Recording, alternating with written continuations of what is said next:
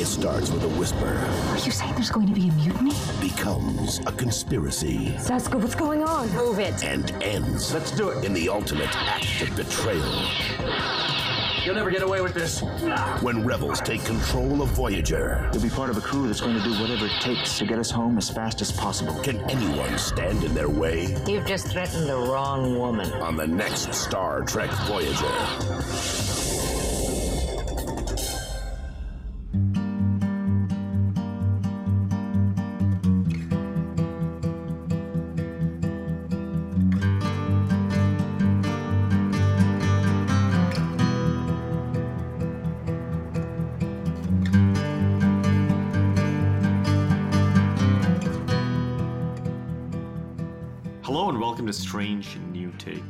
I'm your host Notch Koenig, and with me, bringing phasers onto the bridge are. Emily Bowen Marler. and Adam Bowen. Welcome to Strange New Takes. Today we're plugging into the StarTrek.com villain showdown yet again. This week's bowl was between Seska and Gul Dukat. Dukat, like my English teacher used to say. I, said, I think I said this like several episodes ago. Just say Dukat. Gul Dukat. But anyway, we are t- today going to recap an episode featuring Seska because we did Dukat another time. Uh, we, we did Indiscretion Deep Space. Today we're going to do Worst Case Scenario, which is the 25th episode of the third season of Star Trek Voyager. Follow us on social media. That's at Strange New Takes on Facebook, Instagram, and Twitter. Uh, make sure to tell your friends about the podcast and give us a five star rating on Apple Podcasts. It helps us show up in the feeds. And, you know, as always, we just want to remind you that we are going to spoil not only this episode, but all episodes of Star Trek. Maybe there will be 47 references to different Star Trek episodes. Who knows? Um, but we might spoil some other shows as well because we've been known to do that too. So just, you know, be ready for it. You know, you guys, I, I missed last week's episode, of course, and y'all always do a good job, uh, regardless of whether I'm around or not. So I, Well, thank I, you. I always appreciate the episode. But I was listening to it in the car, the one that y'all made last week with uh, Deja Q, and I kept wanting to like, I, I was like, I was feeling some feeling, and I was like, what's happening? I was like, no, I just, I'm trying to, st- I would like to speak up and share my opinions. I'm so used to as the three of you to like also be able to contribute that it was just like, I can't you know, I can't do that right now. I'm listening to a recording and it was it's a little frustrating. Yeah, I, I get that exact same feeling when I listen to one of the episodes I'm not on. yeah, Sometimes right. I'll jump on to Slack and, and share what I'm thinking. like I'll pause the episode and jump on it and share. Right, right, exactly. No, it was a very strange feeling. The first time I felt that. So, uh, good job, because clearly I had some uh, hot take opinions that I wanted to be a part of. But uh, anyway, this week, of course, we're not we're not talking about Deja Q. We're talking about worst case scenario. As I mentioned before, it's the 25th episode of the third season of Voyager. Personal favorite of mine back when I used to be a huge Voyager fan. It's written by Kenneth Biller, directed by Alexander Singer, and the in universe date is 50953.4 translates to 2373. We always start our episodes with our strange new takes. So, gang, which of you has a strange new take for me? I think I'll start out for us uh, this time. I would say go watch For All Mankind. Uh, the last episode of season three just came out, and the show is just amazing. Uh, it's some of the best sci-fi out there, I think, uh, and it feels very grounded as far as the science goes. So it's not a lot of like, um, not like Star Trek.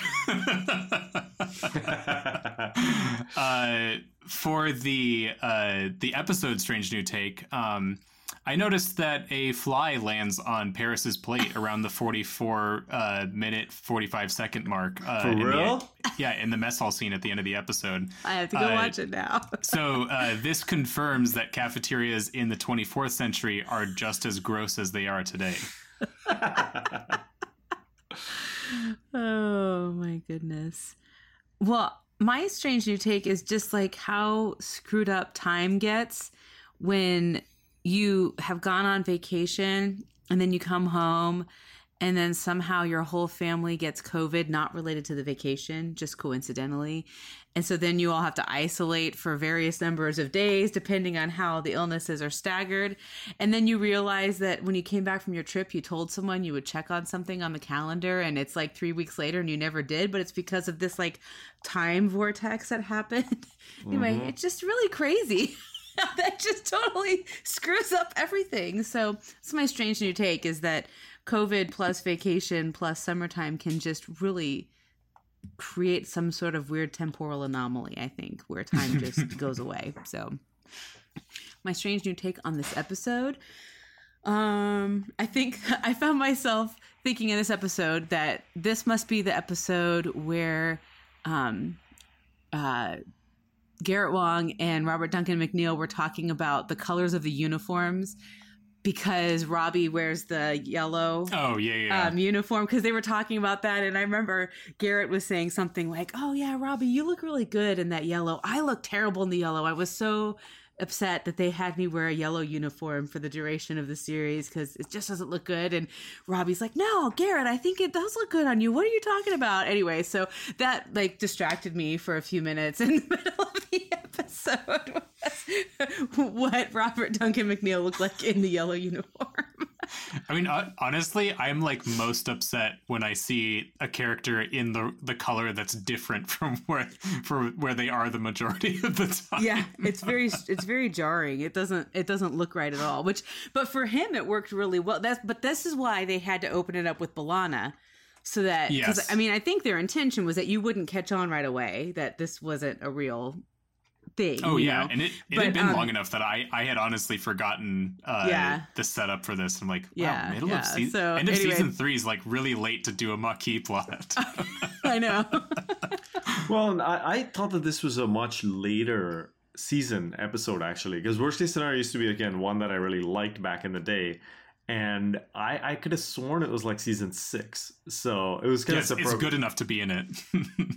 Yeah, right. Um, so I was I was I was surprised by how early it was. Well, um, I'm gonna jump into Emily. Your strange new take done. Can I jump into mine? yeah yeah go Okay. Um, number one, I, I guess my real life strange new take is it is beautiful when the wet summer cracks and the first half pieces of fall come through and the days become like 75 max uh temp in the day.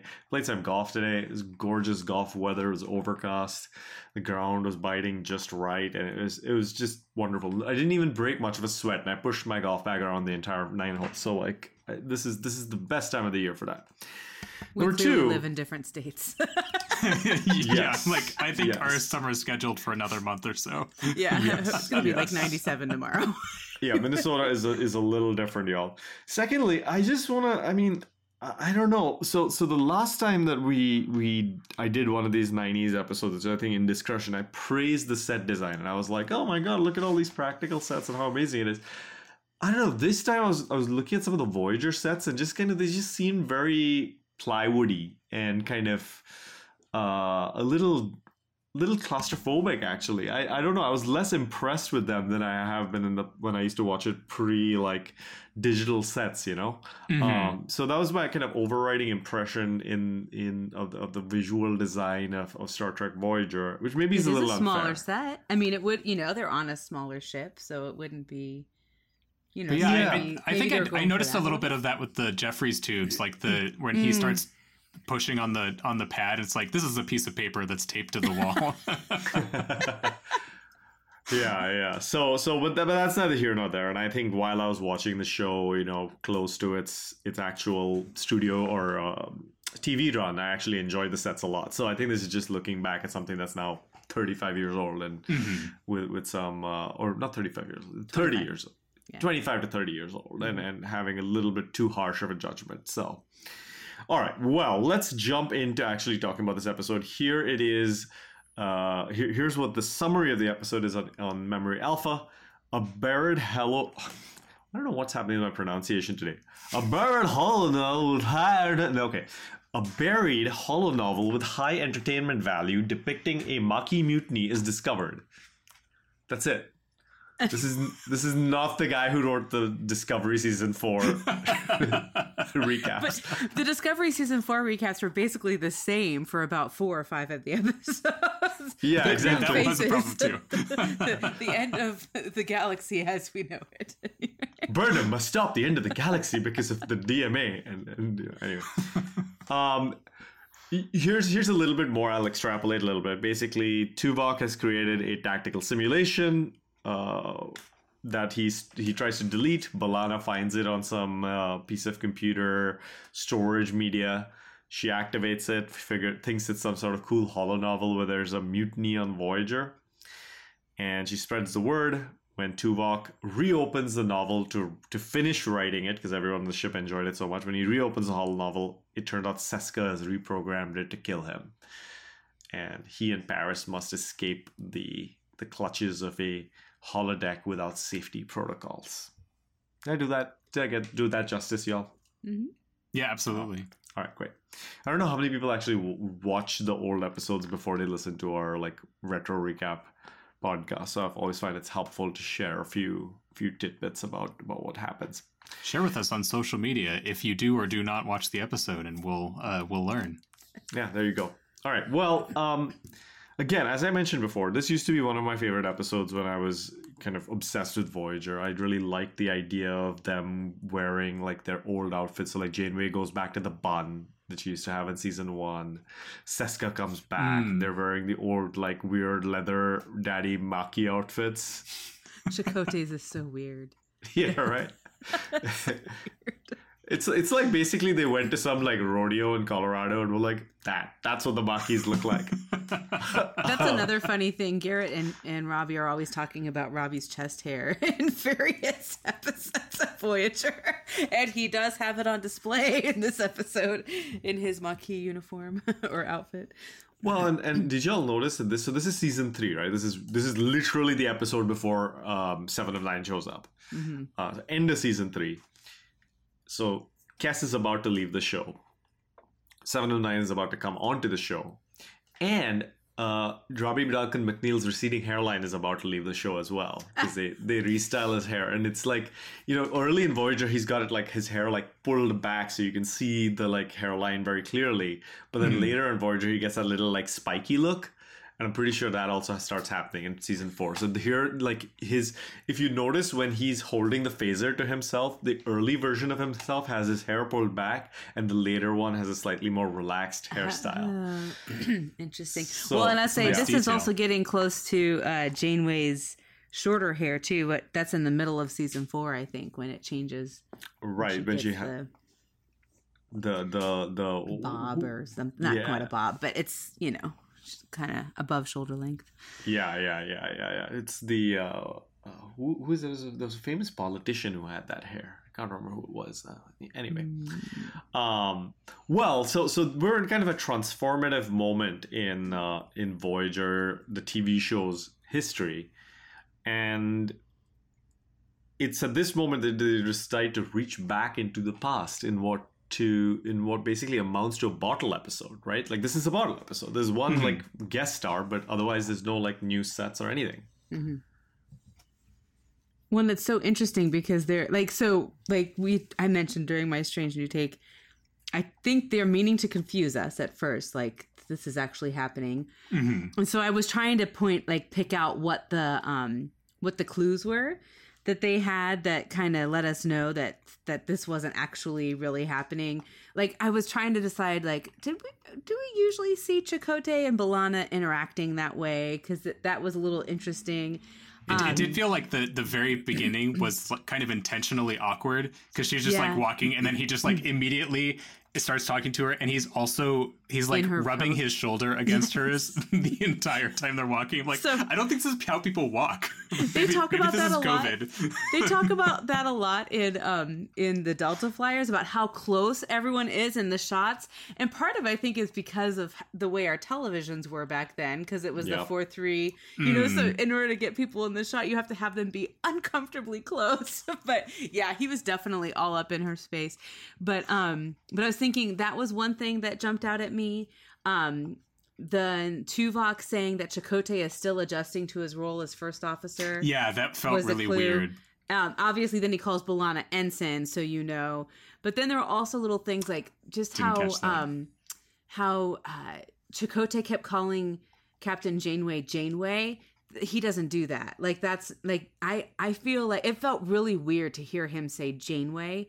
I feel like he always Hmm. almost always says the captain or obviously calls her captain. Yeah. But I feel like when he's talking about her, he says the captain. I don't think he says Janeway. I don't know. It just, or maybe he was trying to say it with kind of a sneering kind of, you know, I don't Yeah. know.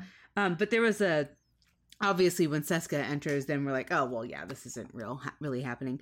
But I found interesting. B'Elanna says it's completely believable uh, when she makes that comment to Paris. You know, like, oh, it's just it's it's this crazy holo novel, you know, and it's completely believable. I think it's because it's like re- like us that's in it. But I don't find Chakotay's um, uh, representation, or I don't find Chakotay to be believable. There was nothing in the character of Chakotay in the first several episodes of Voyager that made this what he was doing in this scenario believable. So that was definitely Tuvok's spin on making the leader of the Maquis ship a little nefarious, you know? Well, and and and Paris also like breaks that down uh pretty immediately. He's like, "Oh, cool. Let me try this this same thing. I'm I'm excited to see this compelling story." And Yeah. he goes against it, and then it's just put into brig for an hour. Yeah.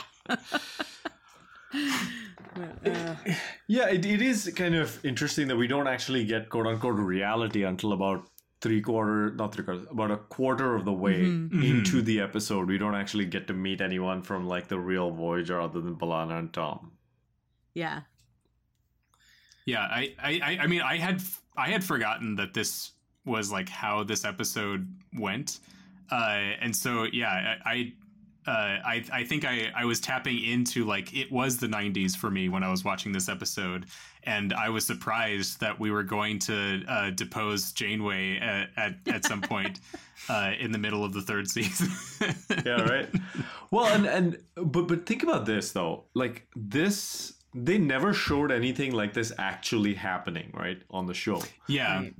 Right. which is really odd considering the the premise everyone just really thought, fell into place perfectly and in fact tuvok talks about that in in the like briefing room scene where he's like i started building this thing in in the beginning of our partnership but then when it became clear that the Maquis were integrating really well we didn't i didn't end up using it i just shelved it because it Yeah, became a yeah. danger Some Yeah, of and- them were integrating well. There were a few that weren't, but it wasn't a big clash like Right. Yeah, such as Seska wasn't. Seska and jo- wasn't Jonas the other one that was Jonas the um is that the or is Jonas Jones that, the Betazoid? no Jonas- is Jonas the one Raphael Sbarge who is he the one that played he was um uh I feel like Hmm. he was in cahoots with Seska when Seska was getting ready to leave the ship. There was another Maquis character Yeah. Who's in Jiminy Cricket in um Once Upon a Time. yeah so all th- ever this was a Time, um Yeah, he played he played Michael Jonas, but there was also um there were like a few other guys who had to be sent for like remedial Maquis training. There was like a episode Hmm. where where a few of them get like singled out for a little bit of uh extra extra work as well. Yeah. with Tuvok, right? Doesn't he do Yeah. some sort of yeah? Oh, yeah, that like sounds you can't wear that headband in your hair. That's not Yeah, that's exactly, not exactly. uh, something that I that I thought was interesting, like related to this, and and and it like mixes up with my uh uh not knowing that this episode like was actually on the holodeck for the first uh, 10 minutes or so uh i part of me was thinking like oh is this like one of the ronald d. Moore episodes? Like he, he's like he's like no we need to up the drama like make everyone hate each other and uh and whatnot. Uh but then it it also uh, i was thinking like and this is also just a sign of like the weakness of voyager where like they had this whole mutiny thing and we forgot about it the next episode. It's like oh no we didn't have a mutiny. But but let, let, let's ask this question, which is that number one, if you found out that your tactical officer had trusted you so little that he like made a a thing where you like mutiny and like kill your friends, like would would you be like all copacetic like Chakotay was, or would you be pissed off? Like everyone was like, ha ha ha, this hilarious holo novel that was made, but Tuvok literally made a tactical scenario where you have to like take out like the Maquis. Yeah, it, it seemed pretty sketchy to me. I think. Uh, Well, this yeah. is one of the things about Chakotay. Like, I feel like I don't know. It. because Tuvok said I abandoned it pretty early on because it was clear that we were integrating. You know, I mean, like, weren't they? I mean, surely all of them had their moments of wondering whether or not this was gonna work out the way they had hoped. Because you know, there were little clashes with B'Elanna and Mhm. um, Janeway, and and you know, cla- well, Tom clashes don't have anything to do with the Maquis so much. Um, but yeah, anyway, so so I don't know, but I thought I did. I I have to say, I did think, man, Janeway's just so awesome. Like she's just so badass. She thinks it's hilarious that they're doing this, which I liked. I Yeah. I she doesn't come across as like I can't believe anyone would do something that would be so undermining. Blah blah. You know, she doesn't do that, which is mm-hmm. what we see so often in leadership positions. But she's like, you know what? This is a way for people to blow off steam. I think it's great. You know, like, and I like that she says, I'm, you know, yes, I'm the captain, but I'm also the leader of a community that needs to have uh, outlets Yeah. and expressions of art and all and I just I just thought she was so cool and I just love Kate Mulgrew playing Janeway too. Like I just it's yeah just well awesome. and and that's a good point because i don't i don't think picard would have been okay with this and i think similarly uh, sisko might not have been uh, into the whole uh, having a sort of like an insurrection ag- against him like in the in the crew. I, I, I don't know. It's it's interesting to um to think through that. Mhm.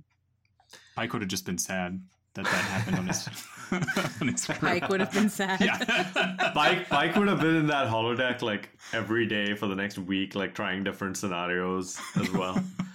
I feel like you would enjoy it immensely. Um, it is it is interesting that you know we we get again just the the the two people that find it they also like the word spreads so quickly around the ship that this thing exists and so everybody's now you know what, what was it like 33 people different people had played the the holo 47 novel. times. They, Yeah. The program has been accessed 47 times by 33 different crew members. and they're the- all the like doctor- excited and they all had seen the doctor that day or something because he just told immediately everybody.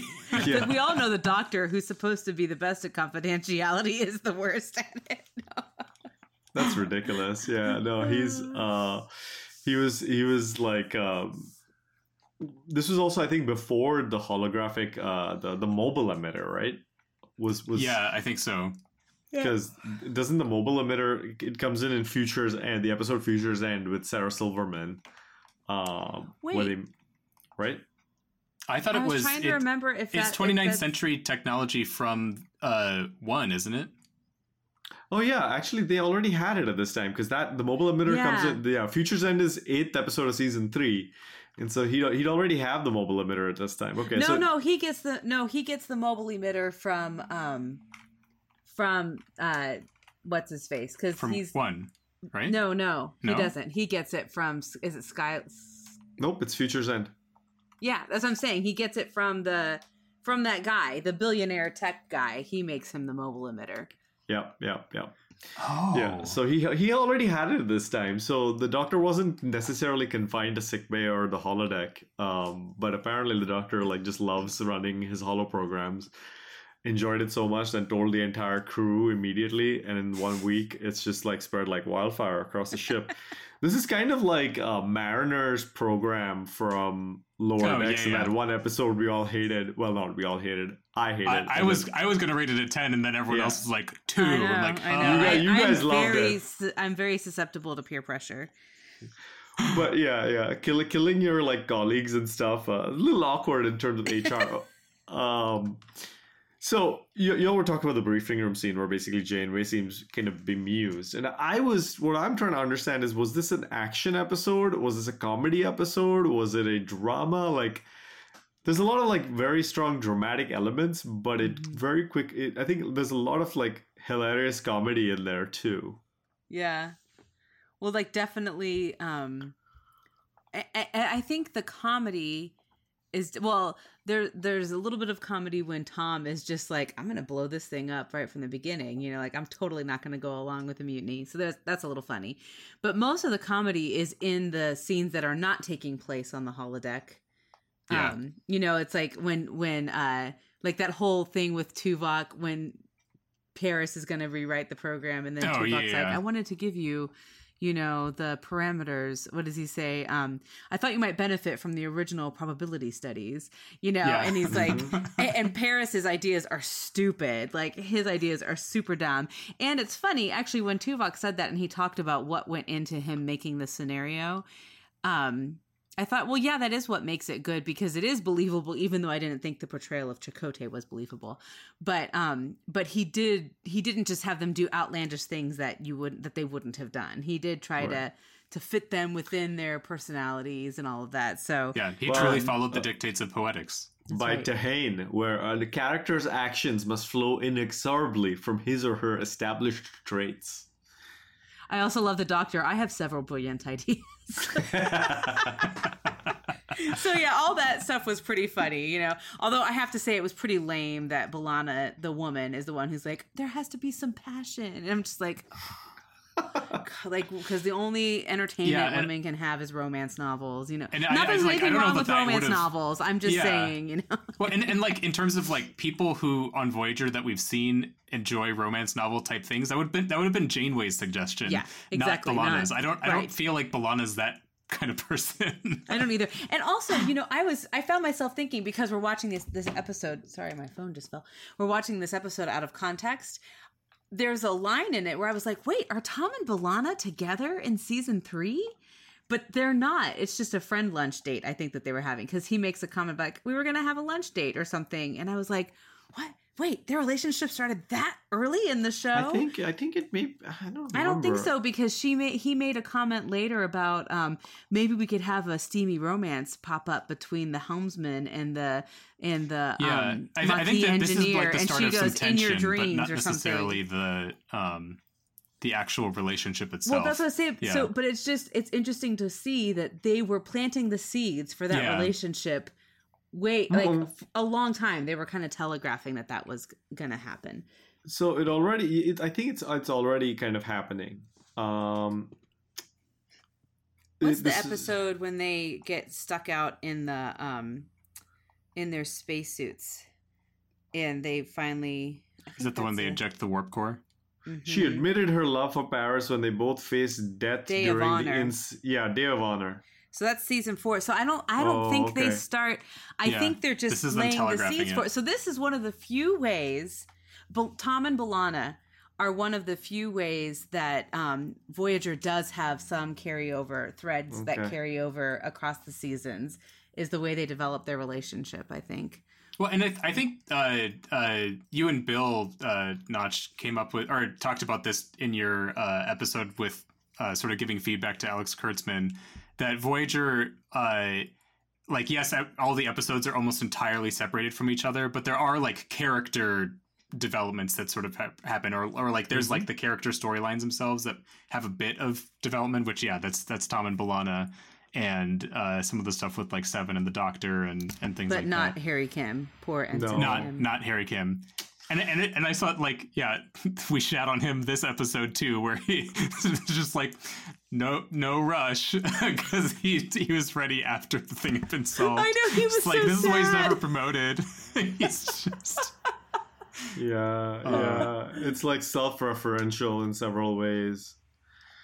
Well, let's um let's take a break here. We'll come back and talk about more worst case scenario, including a discussion of Seska. Well, I don't know anything about Tahane, but I do know what makes an interesting story, and that's unexpected plot twists. If you think I will allow you to turn this program into a parody, you are sorely mistaken. Are you saying that you're going to finish it yourself? Artistic differences? I would hardly call Mr. Paris's ideas artistic. Apparently, my instincts don't comply with the Vulcan dictates of poetics. Well, I've got a couple of suggestions that might help. Now, up until now, the story's been nothing but action, which is fine. But what it needs is a little heart, a little emotion. We are not writing a romance novel, Lieutenant. We? I've decided that your efforts would benefit from my collaboration. Oh, really? Listen, I don't care which one of you is writing this thing. All I'm saying is that there is room in every good story for a little bit of passion. Welcome back to Strange New Takes, where we discovered that Seska appears in one more episode after this, Shattered, season seven, where different parts of Voyager are in different timelines, and so uh, I think it's Janeway who has to, uh, or I think it's Chakotay who's who's able to travel between different rooms, and he has to Yeah. recruit help from different people to try and, uh, including Doctor Chaotica, to fix things. Well, um, let's talk about Seska for a second because she doesn't really show up in this episode until the like last half or last quarter of it. But she's the reason that we are doing this episode. so nine episodes that she appeared in Voyager. Um, one of the like big baddies in in terms of Voyager. Uh, in fact, she upstages the Kazon. and That's hard to do. first Maj color kidding. of the Kazon Nistrim. Um, so. trash Klingons. Remember when Max called them trash Klingons? I mean, like really, like the the Kazon are like if TNG really went through with the whole Ferengi are going to be the big bads, and like just they had like several seasons of it. yeah, right. Um, it's it's just I mean, so so I guess uh, my my, my point was Seska is kind of overshadowed by these clowns um, in her early episodes. So what what do we think about Seska?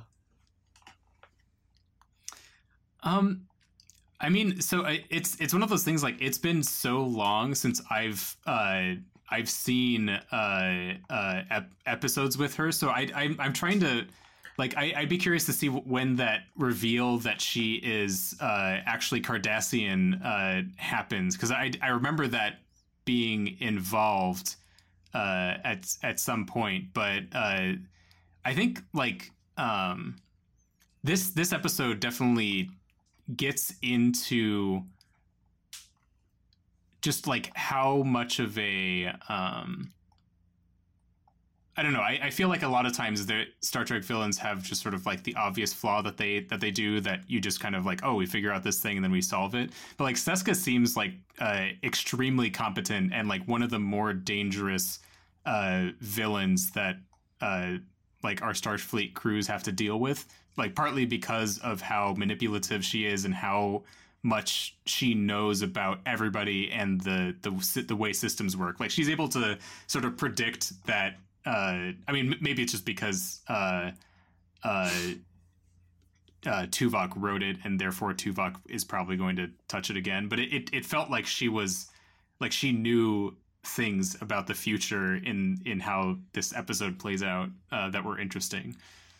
I think the thing that confuses me about Seska is this: she's a Cardassian operative Mm-hmm. who signs up to um, basically infiltrate the Maquis, uh, disguised as a Bajoran. And then when she's on Voyager, she's unwilling to live by Starfleet rules, so she becomes basically a villain. And there's some like stuff there about how she loves Chakotay, and when he like rejects her, that Mhm. kind of sends her off the, the deep end and, and into uh, the arms of the Kazon. I I just don't like. That's my problem with Seska. Is that I think she's she always seemed like a dangerous villain, but her trajectory didn't. Really, her story didn't really make sense to me in terms of why she would do the things that she would want to do. I could see her like being a saboteur to the Maquis, but like why she hates Starfleet, I don't really understand. Maybe like there's something in the Dominion War there that makes it all make sense, but I don't really get it. Well, with the Dominion, they don't even know about the Dominion War because they. Uh, Right, right, but I'm saying Yeah. like some maybe something that was revealed in DS9's version of the Dominion War, like maybe the Cardassians always hated Starfleet or something. I don't know. I don't think that's true, but I'm just saying like Yeah, because they, they really haven't had that much contact because I uh uh it was like at the end of season season seven of uh um TNG that we even see the first Cardassians, right? yeah, 'Cause they, they like have hair on their faces and shit. so Well, was, yeah. the autobiography of Kathryn Janeway, written by Una McCormack, which by the way read wonderfully by Kate Mulgrew. I've just Oh, I started need to listening listen to it. it. I have it. Yeah. really good. Um, it says that basically the Cardassian Union and Starfleet had basically something called the Border Wars right before um, Hmm. the time of DS9. So there was conflict between the Cardassians and Starfleet. So maybe that's what one of the things that's ticking Seska off. Well, and that's kind of what birthed the Maquis, isn't it? Like the Maquis kind of came out of think feeling that the Federation was maybe giving a little too much um, to the Cardassians or you know conceding In- too in- much, and so in in the treaty that was signed after that the conflicts. yeah. So so I I'm trying to think how many episodes we have with Seska before we know that she's Cardassian. Do you happen to know that off the top of your head? Like, you know, and click I'm, on I guess I'm wondering, like, is that something? Do do you think they always had that idea that she was Cardassian, or do you think they thought, "Ooh, this would be kind of a cool twist. Let's have her be Cardassian"? Really, you know? So it was it was pretty early, and so I think it was. Let me see here. Uh, it was it was I think the first episode that she's because I think Seska is in Caretaker, but in a different like she's in a she's in a, a science in a, in a teal uniform, and later she comes back in State of Flux, uh, which is the first like major episode she's in, which is the eleventh episode of season one. I think pretty quickly she's revealed as Cardassian in that. Okay. So I, I don't think it takes um, too long for them to to figure that out. But yeah, so all I guess all of this is just to say that Seska is, I think, i episodically she's a dangerous villain and kind of mm, played really well by Martha Hackett. I also have to have to add here, but I don't think like in terms of like a villain arc, she has the most powerful villain arc in Star Trek or anything. Oh, like for that. sure. Yeah, it, it's it, it's sort of like a um, maybe you have to take it individually uh, in order to uh, say that yeah, she's she is a uh, like a dangerous villain and whatnot. Yeah. Um, Did 'cause, you yeah, I- know the I- name of the Maquis ship was the Valjean? I'm Yeah. just seeing this in Memory Alpha. Mm-hmm. Yeah, Oh. it's, I it's had no idea. yep. It was Sorry, uh, I love Les Miserables. yeah, so yeah, but I just was like, "What? Look at this!" Well, and that makes even that makes it even more interesting that Eddington likes to use Les Miserables as his, um, you know, his uh, literary analogy to what's going on with he and Sisko um, in Deep Space Nine. Anyway, sorry, I totally jumped over something. I just, you know, made a discovery and had to blurt it out. Okay. All good, all good. Yeah, no. So, so the, all, all I'm saying is, I guess you know we should vote for Gu- Gul Duc- Dukat uh, in versus Seska in this villain showdown. Uh, honestly, it's like there's really no competition. It just has to be Gul Dukat all the way oh, because come we on, have Khan. way. I'm sorry, Khan. Khan, is doesn't know that there's a that, that that you can go above ships. Khan is way overblown. It's just that that's like anyone who Oh. watches all of Star Trek. The thing I worry is that there are people that aren't as familiar with Deep Space Nine that are still big Star Trek fans. So I worry that's going to affect Dukat. We'll see. But I just think, I mean, Gul Dukat is way more developed than any of the other villains that they've Mhm. listed in this. Everyone else is like, you know, one ep- two episode or one movie, two movies, one episode arc for Khan, right? You've got um eight episodes for Q in deep in Next Generation. If you add Voyager I think and Deep Space Q- Nine, you have more. Q has a little more development because of how they do him over the span of decades, right? You know, we Mhm. get but and Seska's only in nine episodes, but Gul Dukat's in thirty five episodes of Deep Space Nine, so he they give him a lot. They do, they do, and, and but but I I don't know. I think Q I find more fascinating, and like I enjoy Q. So if it He's came down villain. Q versus Dukat, I'd probably vote Q. He's not Uh, a villain. That's what you guys think. I, I I really don't think he's a villain. I I mean I think I think villain is such like a a tentative term, right? Basically, it's the main antagonist in the in the series, and and Q positions himself as an antagonist quite a lot. So, uh, but y'all had this discussion last week, and I, I don't want to know why they don't it. have uh, Kai Wynn in any of this. What is that? Right. Yes, I think she should have. And I want to first. This is also first Marsh color ex, uh, erasure. Why why don't they have Maje Culluh? This is an outrage. I I think I think species eight four seven two could also like uh like Yeah. have have some actual actual legitimate claim. So Yeah. I think they're wanting to go. Maybe the reason they didn't do that is because there isn't a, there is no individual eight species, individual uh representation of species Right. eight four seven two. They're all just lumped into, you know. so um let's let's let's let's get back to worst case scenario and talk a little bit about the back end of this episode because it changes pretty dramatically when basically it starts out like we don't know what's going on. It's kind of actiony for the first two acts. Then act three we find out oh this is a holo novel written by Tuvok then there's all this hilarious hijinks kind of fun stuff where everyone's giving suggestions like y'all were saying. And the fourth act is Tom and Tuvok going into the holodeck and finding out about Seska's modifications. Well, and I love the, and it takes them a while to get into this new, um, this new feeling for the episode because you know when Seska says you've got ten seconds to run, they just stand there looking at each other, startled for a couple of seconds, and then they try to like talk for about six more seconds, and then they're like, oh, and they crap their pants and run. So it's just like, I'm like, just believe her, like just run, and then you guys, while you're running, you can be like, uh, Tuvok to Janeway, you know, like let's start computer end program, but start running first. Yeah, I just right. thought that was pretty funny how long it took them to actually run. Well, and did you also notice that the Voyager had both styles of um, phaser phaser rifle in the in the holodeck novel? So in the I beginning, they had the one which which has the like two, you know, it, it kind of like the shark teeth at the end. It's kind of the giant one that uh, that you kind of hold underneath your or by your hip, kind of. Oh yeah. And then at the end, the the one that malfunctions on Janeway is the is the one that they have at first contact. The, Yeah, the, that's a good the point. dildo rifle. I've never Actually- heard it called that before. I don't. I, no, I don't think it was quite that one, but it, it's the one which has kind of like the a little bit more of a, a suggestive shape, for sure. I don't know that I think about it that way, but but yes, I, I know what you're talking about now. uh, yeah. So so so the, both of those are featured, but at the uh, when when Seska comes in, she has she's using the kind of the newer version, and she's as you as you guys were saying, she makes Tuvok and Paris run through the ship. I just love the scene in the in the sick bay. And it's kind of like ridiculous how she, Seska has basically programmed everybody in the ship to be mean to the to Tuvok.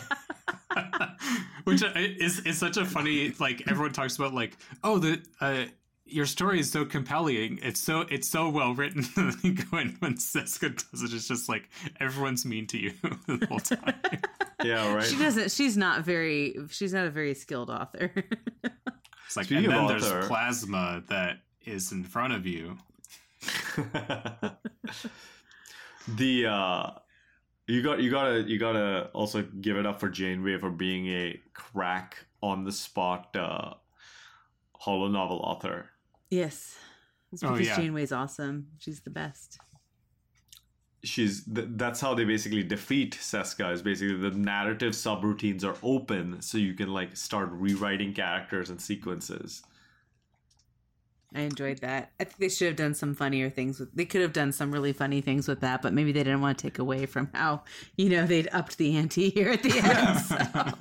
Yeah, the stakes at the end seemed very high and they Although the words on the screen were pretty hilarious.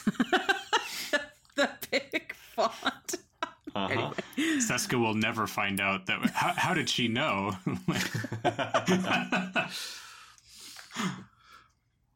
So, what did y'all think about the the whole conceit of turning Chakotay into a good guy to like try and foil Seska? I mean, I I thought that was that was interesting in terms of um, like what else can they do? Uh, so I I I thought that that was uh, that was kind of like a, a a cool development there. But yeah, I guess Seska then solved it, but just like I'm gonna murder literally everybody and then I'm gonna shoot you, but I'm gonna I'm going to do it with a speech first or like counting down so I that you like- still have chance to do something. I feel like Chakotay is the only one that they could do that with, though, because he's the one that could have lasted the longest because of the thing that Seska had for him. You know, like she wants to keep him mm-hmm. around because you know that kind of strokes her ego if he's like in love with her and you know wants to be with her and all that stuff. Well, and it, and I think in in general, like maybe I would have like I liked the development of having the uh, I for uh, I forget the name of the other species that they went to to visit at the beginning. Um, Rokan or the... Rokani, uh, but they um, I thought it was interesting using like real world elements uh, as far, or not exactly real world, but like trying to introduce other variables into it by like having someone else attack Voyager. Mhm. Uh, I thought that was like, that was like a cool development and felt like they could have done more with that. But uh, uh, yeah, I, I also understand that it, it was like the second half of the episode, and so we just needed to kind of wrap things up. Mm-hmm.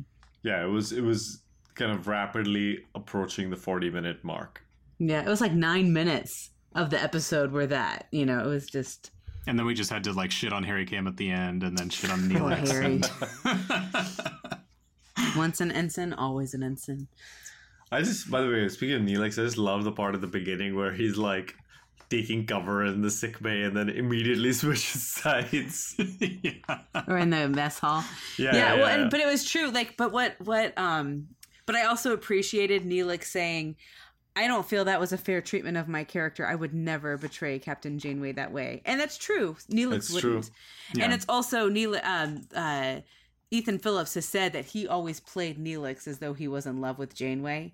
Like Oh. that's just kind of how he Oh, that was a little something in the back of his mind when he was playing the character. So I just I appreciated that they let his character say like I would never turn my back on her. You know, I would never I would never go against her. Well, it's interesting because that this is like you can see that this is maybe Tuvok's original impression of what Neelix and some of the other members of the crew were Mhm. like. So he assumed that Neelix was like a slippery character who would like betray the crew when given a Mhm. chance to. So it kind of makes sense in that context. Yeah, he was totally sure. right about Seska. yeah, yeah.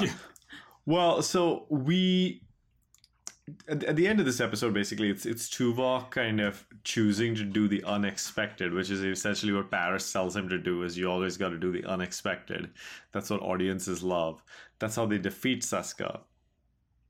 So, how what y'all feel about the resolution of this episode? Basically, the overloaded rifle taking Seska down, much the way that she had taken out Janeway earlier. I kind of knew that's what was going to happen, but maybe it's because I've seen the episode before. But it's like the way he was changing the settings. I'm like, he's totally setting it to overload so that when Seska takes the rifle back, she's gonna die.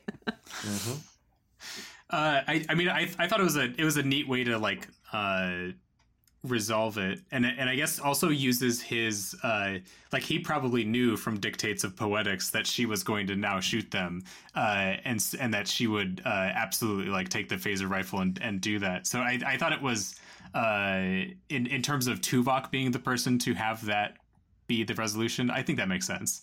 Yeah, it follows inexorably from his character as well. Yeah, good old Tahane um, writing the episode itself.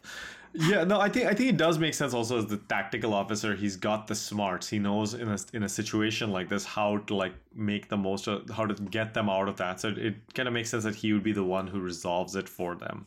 Mm-hmm. Well, I think that's about it. I don't know if there's much more we can really discuss about worst case scenario. It is kind of like a very compact episode, and there aren't like too many like story branches or anything like that. I guess the only other point I'll say is that this kind of tees up several episodes, at least two other episodes in the future in Voyager, Author, Author, and Tinker Ta Tailor, Soldier, Spy, where the Doctor is writing holo novels and Paris is helping him do that. Mm-hmm. Yeah, and I, uh, I, I, I will say I, I think that this was a very effective like, uh, mix around of the usual holodeck episode storyline. Like we, we've uh, obviously Voyager did a, bazillion of these, but so did TNG, and I, I thought it was um, this one felt nice that it, it felt a little bit unique because it it's sort of like they fake out that it's a uh, that it's a holodeck story and then it sort of turns into like a comedy about holodeck stories and people trying to rewrite them and then it becomes like the we're trapped in the holodeck uh, storyline. But they happen like all in the same episode which uh, at, at least felt more engaging to me than some of the uh, uh, other ones where they get locked in the safeties turn off and blah blah blah All right. Well, with that, Adam, I feel like you're ready to give us a rating. So let's do Strange New Ratings. Why don't you stick your neck out and give this episode a rating? Yeah, but uh, based on what I what I just said and like a little bit of my confusion at the beginning, uh, not I was fully fully in the '90s mode. Uh, I I think that this one's uh, just a, a solid episode, so I'm, I'm going to give it an eight. Uh, and uh, I and that's only because it, it like reminds me some of my other frustrations and uh, uh, but yeah, it, it's a uh, just all around solid episode and a, a fun revisit to the holodeck that felt a little bit different.